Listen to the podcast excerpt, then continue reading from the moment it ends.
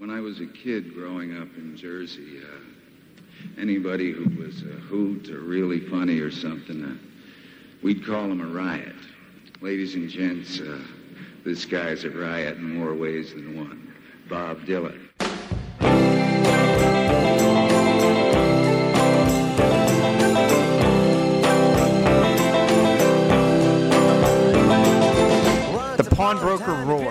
Also, so did the landlord. The scene was so crazy, wasn't it? Both were so glad to watch me destroy what I had.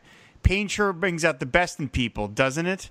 Why didn't you just leave me if you didn't want to stay? Why'd you have to treat me so bad? Did it have to be that way? Now you stand here expecting me to remember something you forgot to say. Yes, and you, I see you're still with her. Well, that's fine, because he's coming on so strange, can't you tell? Somebody had better explain. She's got her iron chain. I'd do it, but I, I just can't remember how. You talk to her. She's your lover now. This is Pod Dylan, the show that celebrates the work of Bob Dylan one song at a time, proud member of the Fire and Water Podcast Network. I'm your host, the freewheeling Rob Kelly, and joining us once again is my pal, musician Dave Woodcock. Hi, Dave. Hi, Rob. Thanks for having me. Thank you for coming back. I, you know, I, I've talked about on other episodes. I love talking to musicians because, like that, the musicianship part of, of Dylan is something I can appreciate, but I can't speak to it very well. So I love having musicians on because you guys, you you know, you guys have a, a, different angle on it than, than than I can bring to it, and I really appreciate that. And this song. Uh, this song is so unique in that it it's so close to a masterpiece and yet it remains unfinished. That is uh, She's Your Lover Now, which was recorded as part of the Blonde on Blonde sessions, and it basically stayed in the vault. Uh, for something like 30 years until one version of it got released on the original bootleg series, volumes 1 through 3 in 1991. Uh, it's a remarkable song, and it's something that Bob Dylan persevered with. There are nine, there were 19 takes of Yeah. this song, which is very unusual. Bob never did 19 takes of anything, and yet it still remained unfinished, which seems unbelievable. So, like, Dave, why did you want to talk about this kind of obscure song? Well, last time we spoke, uh, we did uh, Black Diamond Bay, uh, Right, and the right. reasoning I gave behind that was because I think it was a song that doesn't have a great deal of uh, uh, attention paid to it, you know, in, in, in regards of, uh, of just how good it is. Uh, and this particular song, I think, is similar to, to that in that regard. It was one of the songs that got me interested in kind of finding out about like the uh, the, the shadow world of Bob Dylan's recordings, the, the bootlegs and the outtakes. Um, Paul Williams' book, Performing Artist, which, which we talked about last time, um, he mentions it in uh, in his book, specifically the solo piano version of the song, uh, as the song that got him interested in uh, kind of discovering uh, the the, the the songs that didn't get released.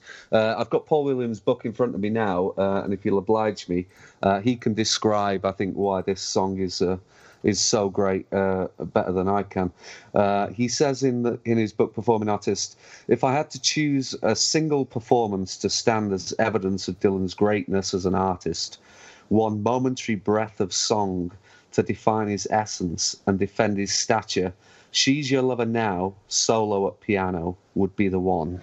Uh, and I think that sums it up for me as well. wow, that's interesting. I don't think I, I've read a lot of uh, a lot of his books, and boy, I, I miss him tremendously. I thought he was yeah. really one of my favorite people to read about uh, when it came to, to Bob Dylan. But that's interesting. Yeah, there is a solo piano version of this. It was later released on yet another uh, bootleg edition where it is just Bob uh, by himself. Now, what do you, what do you think about this version as compared to the one that uh, is on, was originally released on the bootleg, which is the one I'm the most familiar with, where you've got the band backing behind Yeah. backing him. Um, I would I would say on, on on kind of a given day, I would I would say it's my favourite Dylan vocal performance of all time. Wow. Uh, when I eventually tracked it down after reading the Paul Williams book, I had it on a CD called Thin Wild Mercury Music, which was outtakes from Highway and Blonde on Blonde. And even under you know, 15 layers of distortion and hiss and, and crackle and uh, sounded like it'd been recorded underwater. It was spectacular. So when that deluxe edition of the uh, of Cutting Edge finally came out, the one thing I had my fingers crossed for was a clean recording of that performance, and it's there, and it's just spectacular. And it's uh, you were saying that it, it no, you know, he never completed the song, and that's correct. You know, they recorded it 19 times in the studio. Uh, the the the takes with the band never got there, uh, but that solo piano performance is complete. He gets to it from beginning to well, end. That's true. I'm sorry. Yeah, I didn't mean Uh, to misspeak, but yeah, you're right. The, the whole song is done when it's just Bob by himself. Yeah. So I mean, that's that's my favorite version of the song, and you know, I think it's great. And and it, weirdly enough, I I always assumed that that was him just demoing the track for the band in the studio, and it wasn't till the the box set came out that uh, I realised that's actually the last take that they did. Almost like.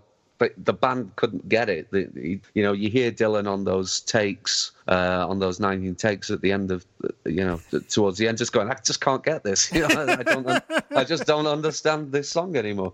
And then uh, evidently he sat down at the piano and just went, you know what, I'm just going to try and get this down beginning to end.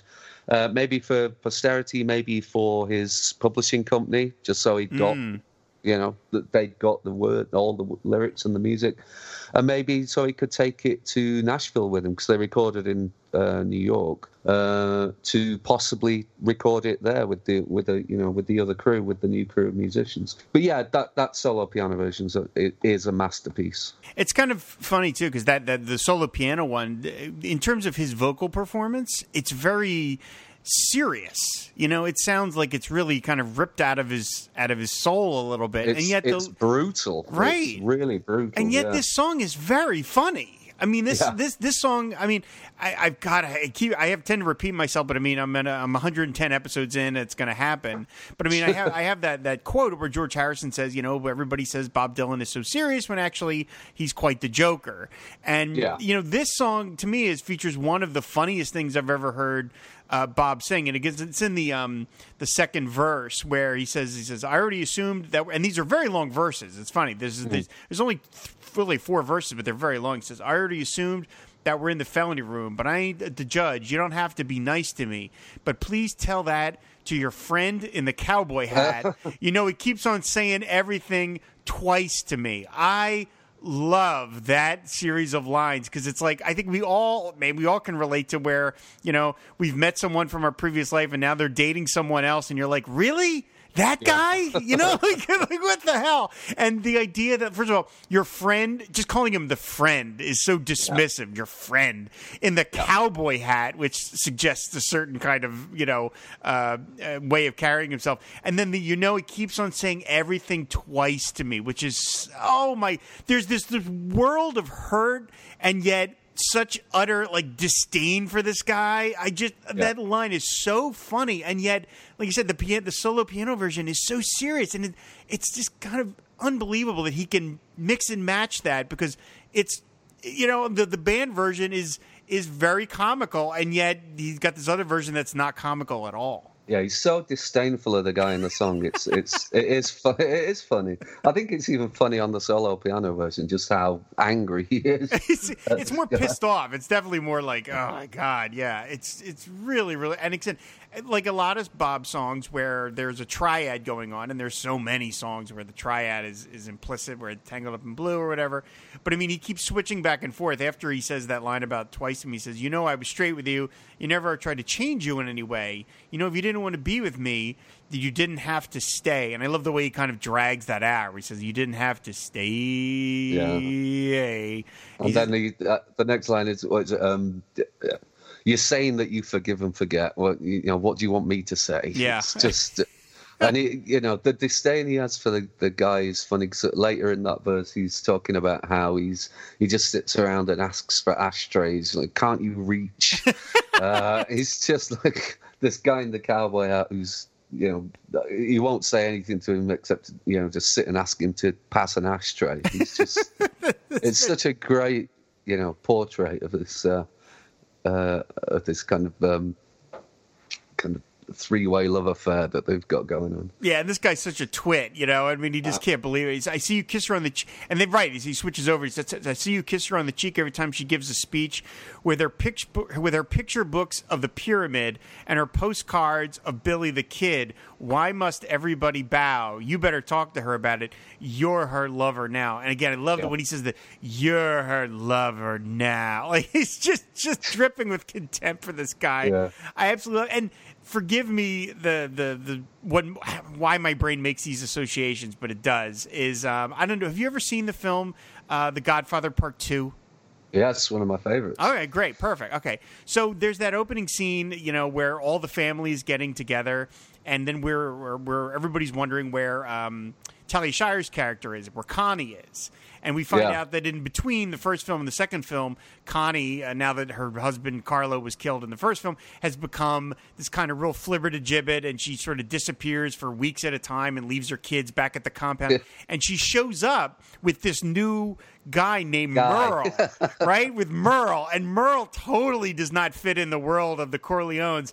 And there's this moment where she introduces this guy to her mother and says, basically, we're engaged, we're going to be married. And this guy, Merle, says, hello, mama. And you clearly are not supposed to call her like he's he's way too familiar with this woman that he has just met.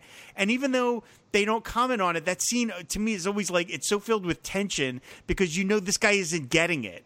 Like he's Yeah. way, way, way too familiar with this family that he just has not earned yet. And that's what I think about when I hear this second verse, because this guy is sitting around with Bob Dylan, presumably the character of Bob Dylan in the song at least, and that line about you know, you sit around and ask for ashtrays, can't you reach? And you're like, get up and get your own goddamn ashtray, buddy. What are you asking Bob Dylan to get you an ashtray for, you jerk? You know. That's so for some reason, that's what I think about. I hadn't I hadn't made that connection, but that is definitely uh, that's definitely accurate. That's great.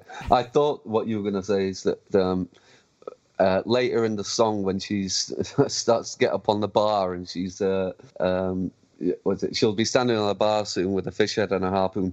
Uh, so you know the, the woman in the story is obviously you know gotten quite drunk and is dancing around on the bar. I thought you were going to equate that with Fredo's wife, who's Ah! completely p- pissed up at the at the wedding. so I think the underlying message of this song is actually, uh, you know, she's your problem now, not she's your lover now. Yeah, yeah, you got to deal with her, buddy. Yeah. So in the uh, the third verse, he says, "Oh, everybody that cares is going up the castle stairs, but I'm not up in your castle, honey." Which I love the double entendre. I'm not up in your castle, honey. Uh, it's true. I just can't recall San Francisco at all. I can't even remember El Paso, honey. You never had to be faithful. I never didn't want you to grieve. Oh, why was it so hard for you? If you didn't want to be with me, just to leave. Now you stand here while your fingers are going up my sleeve, which again, I love that. I love that the girl is maybe regretting, you know, this. She's coming on to Bob in front of the new guy. Yeah. Uh, and what do you, what just, and you, what do you just do anyway? Ain't there nothing you can say? She'll be standing on the bar soon with a fish head and a harpoon and a fake beard, pla fake beard pressing on her brow. You better do something quick. She's your lover now. Again, I love the constant change back and forth to who he's speaking to. And, you know, I like that the girl is kind of maybe, you know, like she's trying to play both ends against the middle here. I like that too. Yeah. And he's just realizing, no, no, no, this is, I, I, I don't want to deal with this anymore. It's, it's fantastic.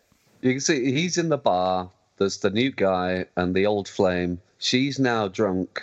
Uh, her fingers going up his sleeve, and then she's on the bar, and he says, "You better do something quick." She's your lover now. Like I'm not going to do anything. Yep. It's your problem.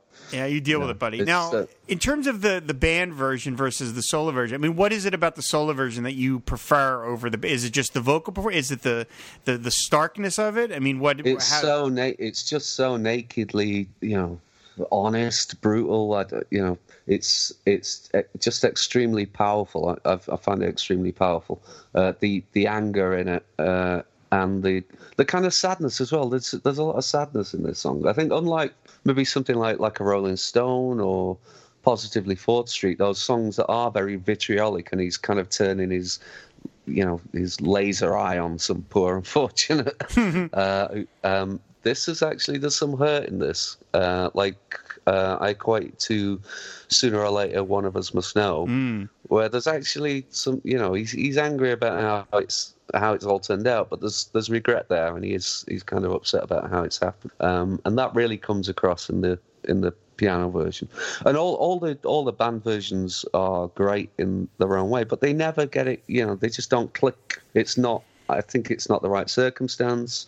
Uh, the band don't really have it down. Dylan maybe doesn't know what he's reaching for, but once he sits at the piano and just plays the song, presumably how he just wrote it, it's just there. It opens up to him, um, and because he doesn't have to rely on a backbeat and a bassist and you know everybody else, he can uh, you know change up the tempo, play around with the length of the lines. It's it's just a it's a it's a great um, portrait of just what a, a superb performer he is. I think. Now, when you say the band doesn't really have it down, I mean, what exactly does that mean to you in in, in this context? Like, what does that um, mean? Okay, so if you imagine they do 19 takes, so they spend um, uh, they spend an entire day doing this song in the studio in New York. Um, so obviously he's going for something because it's Dylan, and usually if it didn't go right by take two, he'd go, "Fuck it, let's move on Yeah, to something yeah. else." But here he's obviously striving, so he knows he's got a great song. Um, so he's pushing the band through these, you know, multiple takes, and they never finish it. You know, they never complete the song all the way through. They always mess up at some point, or you know, something happens, and they're just feeling their way through it as they go. So, like, take one, you know, the drums are all over the place, and you know, you know, take two falls down because you know uh, for multitude reasons all these all these takes just end so they don't quite understand what the song is i think um, you know and how to how to play it. There's one there's a descending um, chord progression which is the dun, dun, dun, dun, dun, dun, going up my sleeve bit. And they just don't get that bit right uh, on any of the takes really. They always they always mess it up. So when dylan's just sitting at the piano doing it he can do what he wants um, so as I say, the, the song kind of just opens up to him, and he can he can he can play it from beginning to end. And if you listen to that solo piano take, it's great because it opens with Dylan just humming the melody Mm, right, right. of of that descending bass line, so that he's got it in his head. That when he comes to play that bit, he can you know he's got it right. I want- it, it, it, it makes sense in context that you when we now know that that's the last thing that he records, the last version of it that he records.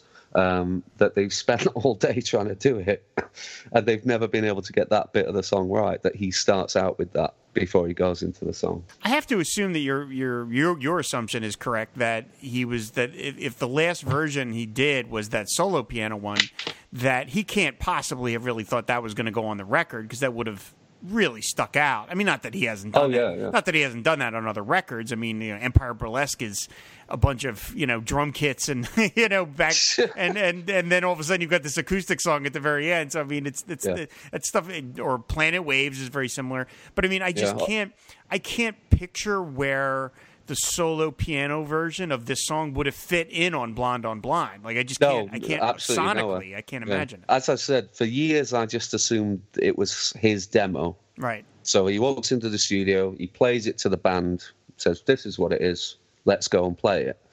Um, but in actual fact, it's him, I think, just going, "Let me just get this down from beginning to end." So we've got a, a version on tape that we can then uh, either give to the publishing company or we can listen to in Nashville when we go when we go and record uh, uh, in Nashville. But obviously, he never comes back to it. Uh, I, I have to presume it's because he's writing constantly in Nashville. So, you know, he's um, you know, it's not it's not unlike Bob just to give up on a you know, on a masterpiece. Uh, it- you know, I, I always think that Bill Hicks line. You know, the the, the ability to shit Mona Lisa's on cue. You know, just.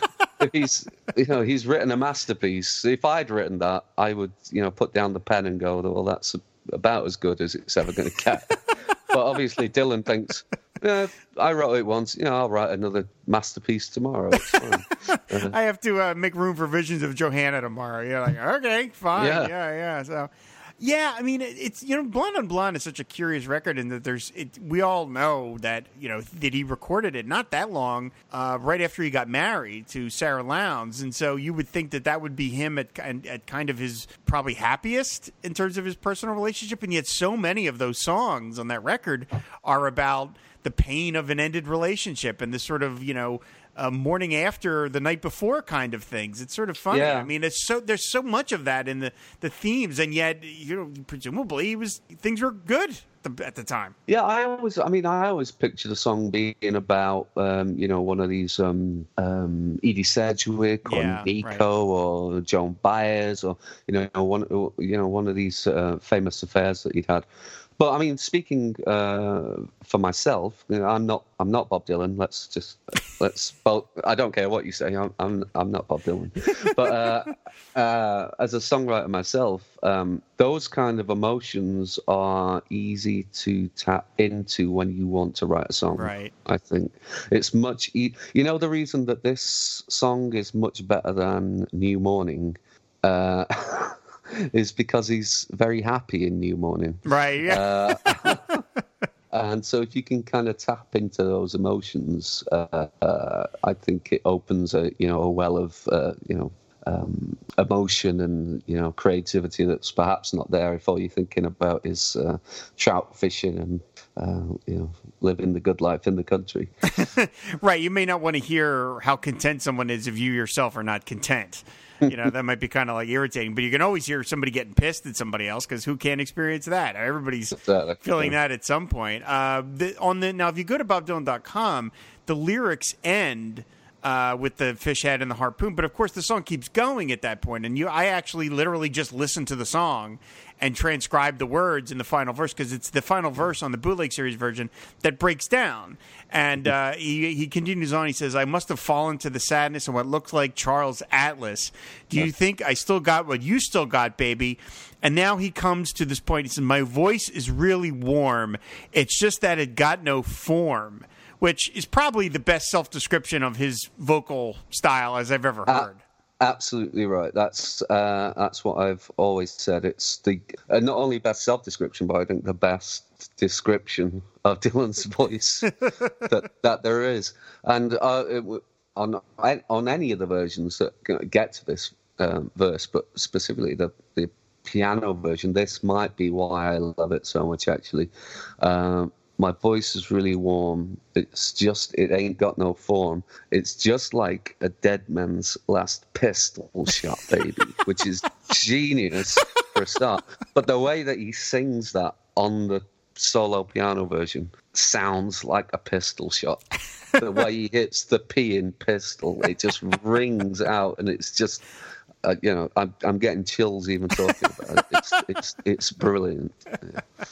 I remember John Hammond, his early, his first producer, said that he was really bothered by the first, when he brought Bob in for the first time because he said he was so unformed, and he said he popped every P and Oh, hissed, yeah. hissed every Yeah. S, and I'm like, well, I mean, sometimes that's what exactly what Bob's wanting to do, but yeah, I, that that the voice is really warm, but it's just that it got no form, and then I mean, right by itself, that's great, and then Yeah. he follows it up with it's just like a dead man's last pistol shot. You're like.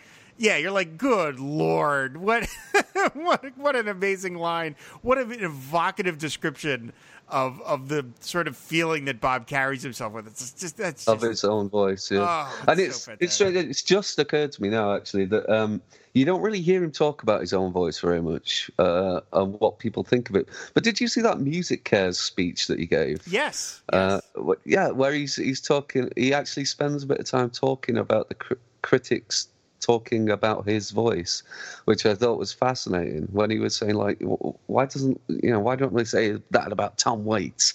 Um, yeah, I've always wondered what he, you know what he actually thinks about his own voice as kind of acclaimed and reviled in equal measure as it is. Yeah, and uh, I mean, I, I it, it's it's something we Bob Dylan is such a, a, a sort of like private person. We know that. I mean, we don't know much about his life. Not that we should know. It's not any of our business. But he is just a generally a private person, and yet you think about he also has this incredible need to share things with people. I mean, he's been sharing things with with the public for fifty years. You know, I mean, it's like Yeah. he, he's he's he's determined to share his innermost thoughts in one way or the other with uh, the buying public for half a century, and so it's like he's this incredibly private person, and yet he's not in a lot of ways. And again, the the that the line of the Dead Man's Last Pistol. It's got such a wonderful, just kind of like he's establishing with the audience. The audience knows exactly what he's trying to say, and you're like, yeah, that's why I like it uh, because that is what it sounds like. It's exactly Sounds what like- I want it to sound like, and that's why I'm here, Bob. That's why I'm buying this record and not.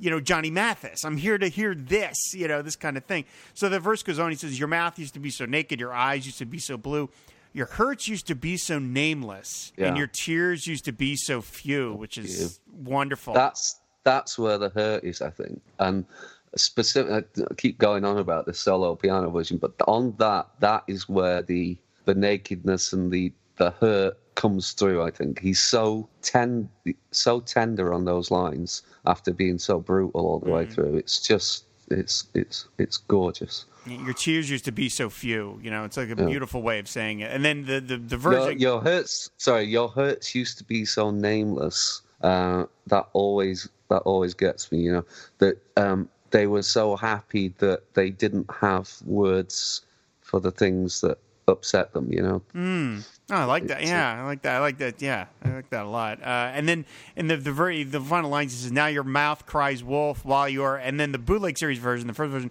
that's where you hear something happens. I don't know whether Yeah. somebody screws up, somebody drops something, but all of a sudden you hear Bob say something like "What?" and then the song just Yeah. boom, boom, boom, and that's it. Yeah. And you're you're That's- like, that's- "Oh, we're so close."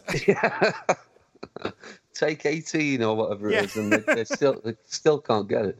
Uh, but it's I think it's I'm pretty sure it's Bob who messes that one up. Um, it's again on that descending chord um, bit that the band can't seem to get, and on this one, he screws up um, uh, the vocal line on it. He's too slow coming into it, so he can't fit that line in, and that I think is where it stumbles and, and falls down. Yeah, I mean, if there are the other uh, song, there were other versions of these Blonde on Blonde songs released on the bootleg series, and you hear on other songs that when he screws up, he just keeps going because they figure you can either redo it or you can do. Although he was kind of against this at the time, punch-ins as they call it, where you can literally just drop in, you know, an, another line. Like there's a version of "Stuck Inside of Mobile" with the Memphis Blues again, which I really love. It's a much more up-tempo version, and he messes up a line, he screws it up, and you see he just kind of hums it. He just goes like mm-hmm, till he can Yeah. come around again till the next line, and then he moves on, and you figure, okay, they'll fix it later, and of course they did. They went on to another version,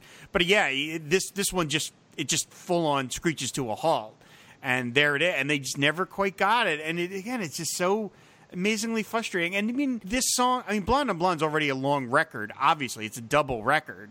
Uh, but I mean, this would have fit in there. I mean, I know thematically uh, there's other songs that cover this, but I mean, I get this this angle of the just the language he uses is so great that I am I really am sorry that this just never got finished because this really would have been a great addition to that record. Yeah, again, I think it, it's that he must have been striving for something with this this one because you're right. They could have um, they could fade it at the end of the verse that um, they didn't screw up. They could fade it mid verse on on the tape that was released on the original bootleg series.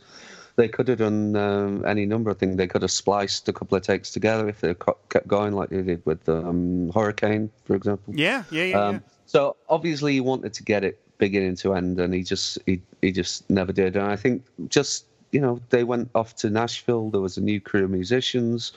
That's where they actually reconvened to record Blonde on Blonde proper.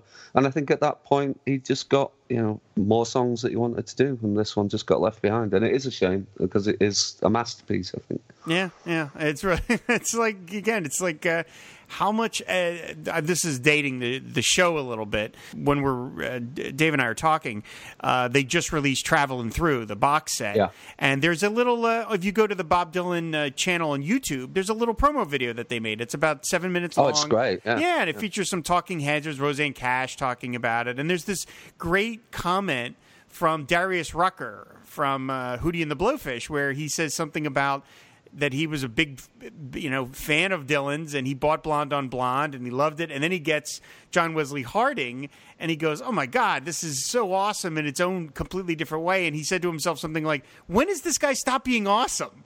like, yeah, I mean, Yeah, I laughed at that line as yeah, well. I mean, it's like I mean, I want to ask you, Dave, and forgive me if I'm if I'm asking something that's a little personal, but like as a songwriter and as a musician, Have you ever worked on something that you really liked, but you just couldn't get it, and you eventually Oh, just yeah. said, "All right, to hell, I'm moving on." Uh, yeah, the thing that instantly bring uh, springs to mind is uh, it's uh, ten years this month that the first album I did with uh, Dave Woodcock and the Dead Comedians, an album called Omaha High Low, and there was a song on that that we worked on for a long time that eventually became a song on the next album. Um, the same music and I, I changed the words. And I've recently just found in, in the archives for the 10th anniversary that original version of this song called Unpaid Bill.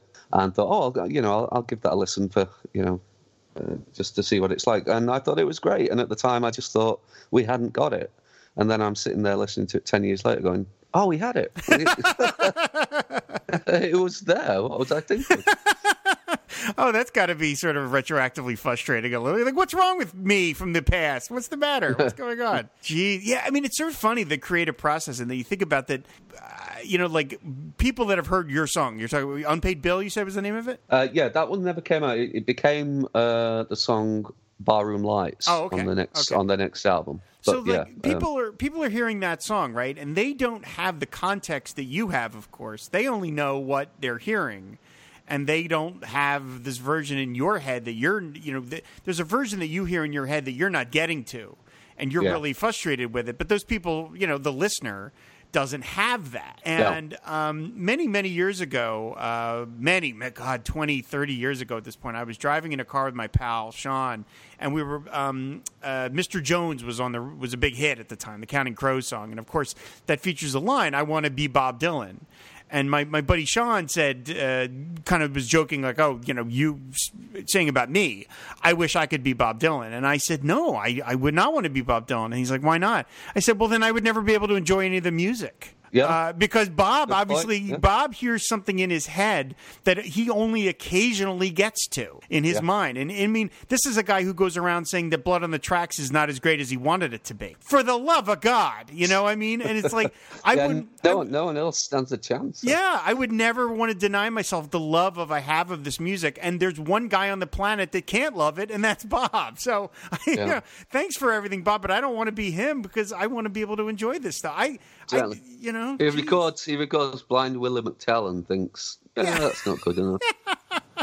like it's insane you know i mean so to have a song of this quality to have something as fun as this featuring some really iconic lines uh, and then to just leave it behind is just got to be, you know, sort of some sort of weird torture in some way to to know you're getting so close and you didn't quite get it and you got to just move on to the next thing and then basically just forgotten about and uh, you know I, I have to wonder when they were compiling the first bootleg series when they were how they were picking stuff. I mean, why they chose this version as opposed to this say maybe the solo piano one which which you say is you like so much more. I wonder why they picked out you know this one over that one. Um, it, it does feel weird to have like an incomplete song.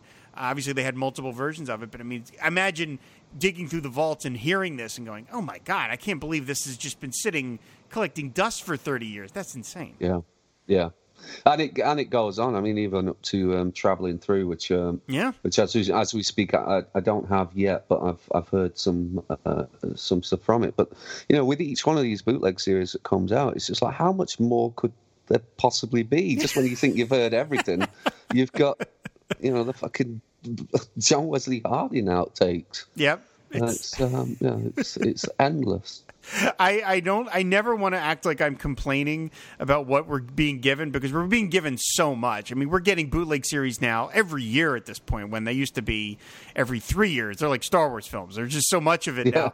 But uh, but I have to say, every time they do a bootleg series, I'm like, please give us the street legal sessions. Can I just man, put that yeah, out yeah. there? Somebody put together the street legal. I know that a lot there's a lot of technical stuff that there's a reason why some of this stuff is is hard to get because it was uh, recorded in a certain way and there's some mess ups there. But I really need to hear the bootleg stuff for the street legal sessions. I really, yeah, and I think I think go- those I I'd love they're my kind of holy grail as well, and I think it's it's it's you know over the years it's been a bit apocryphal as to whether those solo piano um, demos uh, actually exist. But I spoke with um, Clinton Halen um, maybe a year and a half ago. Uh, and I asked him outright, you know, you know, ha- do they exist, and have you heard them? And he said yes. wow. He's- he's- uh, they they exist, and um, you know, fingers crossed they'll be released at some point. It's all But out yeah, there I, I'd love to hear that. Yeah. Yeah, uh, and no, let me agree. We're gonna as we're wrapping up the show. This is completely off topic, although it is a bit it's, other than a bit Bob Dylan. It's a total off topic. I'm just curious what your your view of this of Dave of this is, Dave. On the new traveling through set, I know you haven't heard it, but there is um, they they throw on the three songs that Bob did on the Johnny Cash show. Yeah. Uh, at the time, so it's just the recording, you know, nice cleaned up recordings of like "Living the Blues" and "Girl from the North Country," and I forget what the other song is that they do. But I would, I know that all this stuff has been is out there, but I would actually buy a bootleg series of just all of his TV performances. If they could just round all that up, wouldn't that, would that be something? You th- would you buy something like that? Um, I, there are some um, uh, grey area of, official in quotation marks releases of all that stuff. Uh, I think I've got a couple of records somewhere that are you know the John Hammond TV special and the Quest show from Yeah. '64.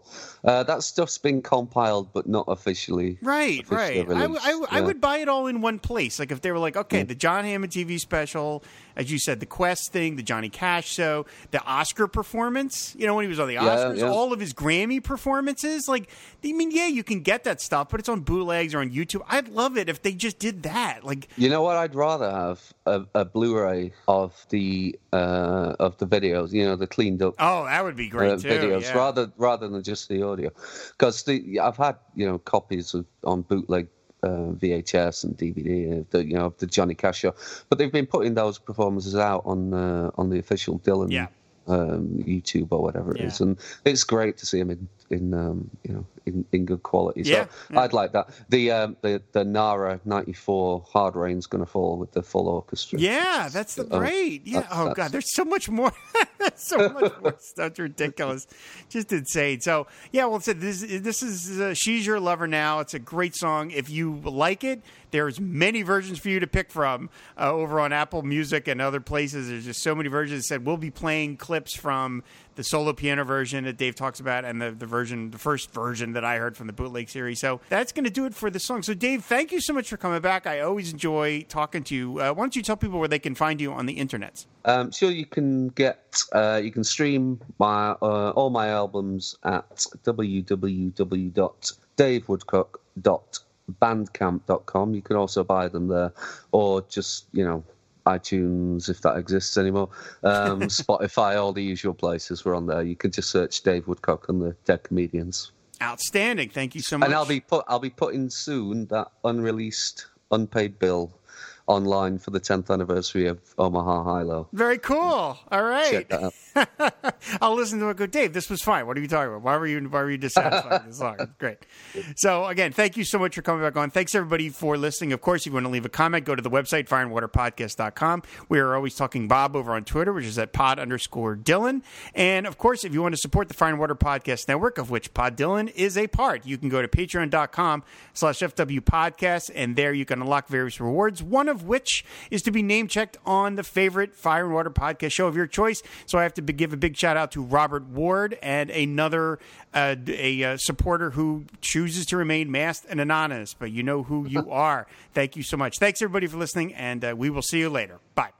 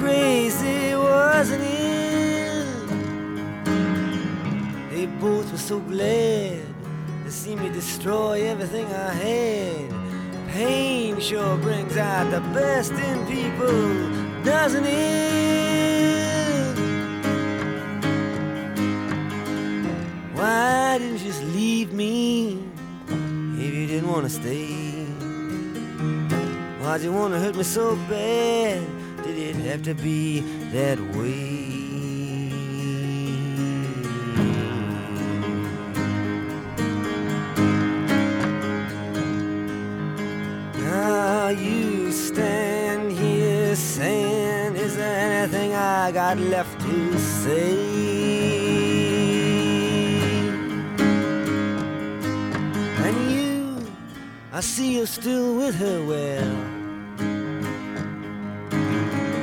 That's fine, but she's coming on so strange, can't you tell?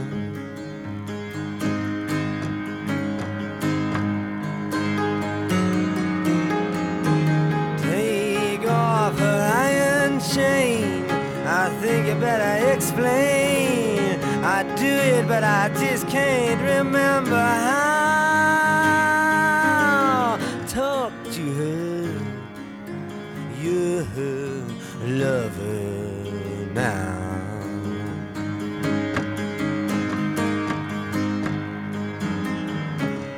already assumed that we're in the felony room. But I ain't the judge, you don't have to be nice to me. Will you please tell that to your friend with the cowboy hat? He keeps on saying everything.